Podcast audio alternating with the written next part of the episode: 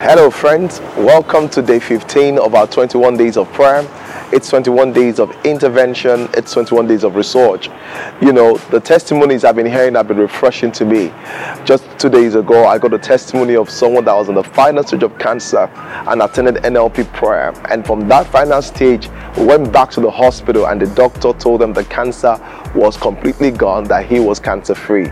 There's nothing impossible with our God. We just have several more days before our fasting is over. I want to lead you in specific prayer, how to pray specific prayer. So, this is it.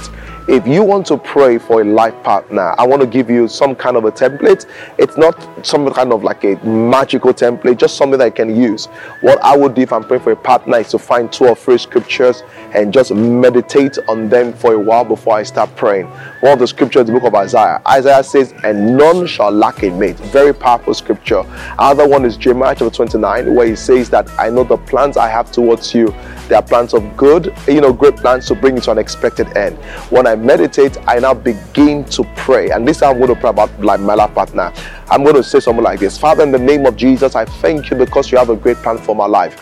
I thank you because I am not an accident. When you made me, you created in me the desire to marry. And because you put the desire in there, you've planned my partner that will bring me joy and happiness. You've planned for me a partner that will bring me joy and happiness, peace and fulfillment. You're planning for me. And right now, Lord Jesus, I rest in that will. I rest in that plan. I rest in that purpose. I refuse to fear or to fret. I choose to trust your plan. And in the name of Jesus Christ, I'm asking right now that wherever that partner is, there will be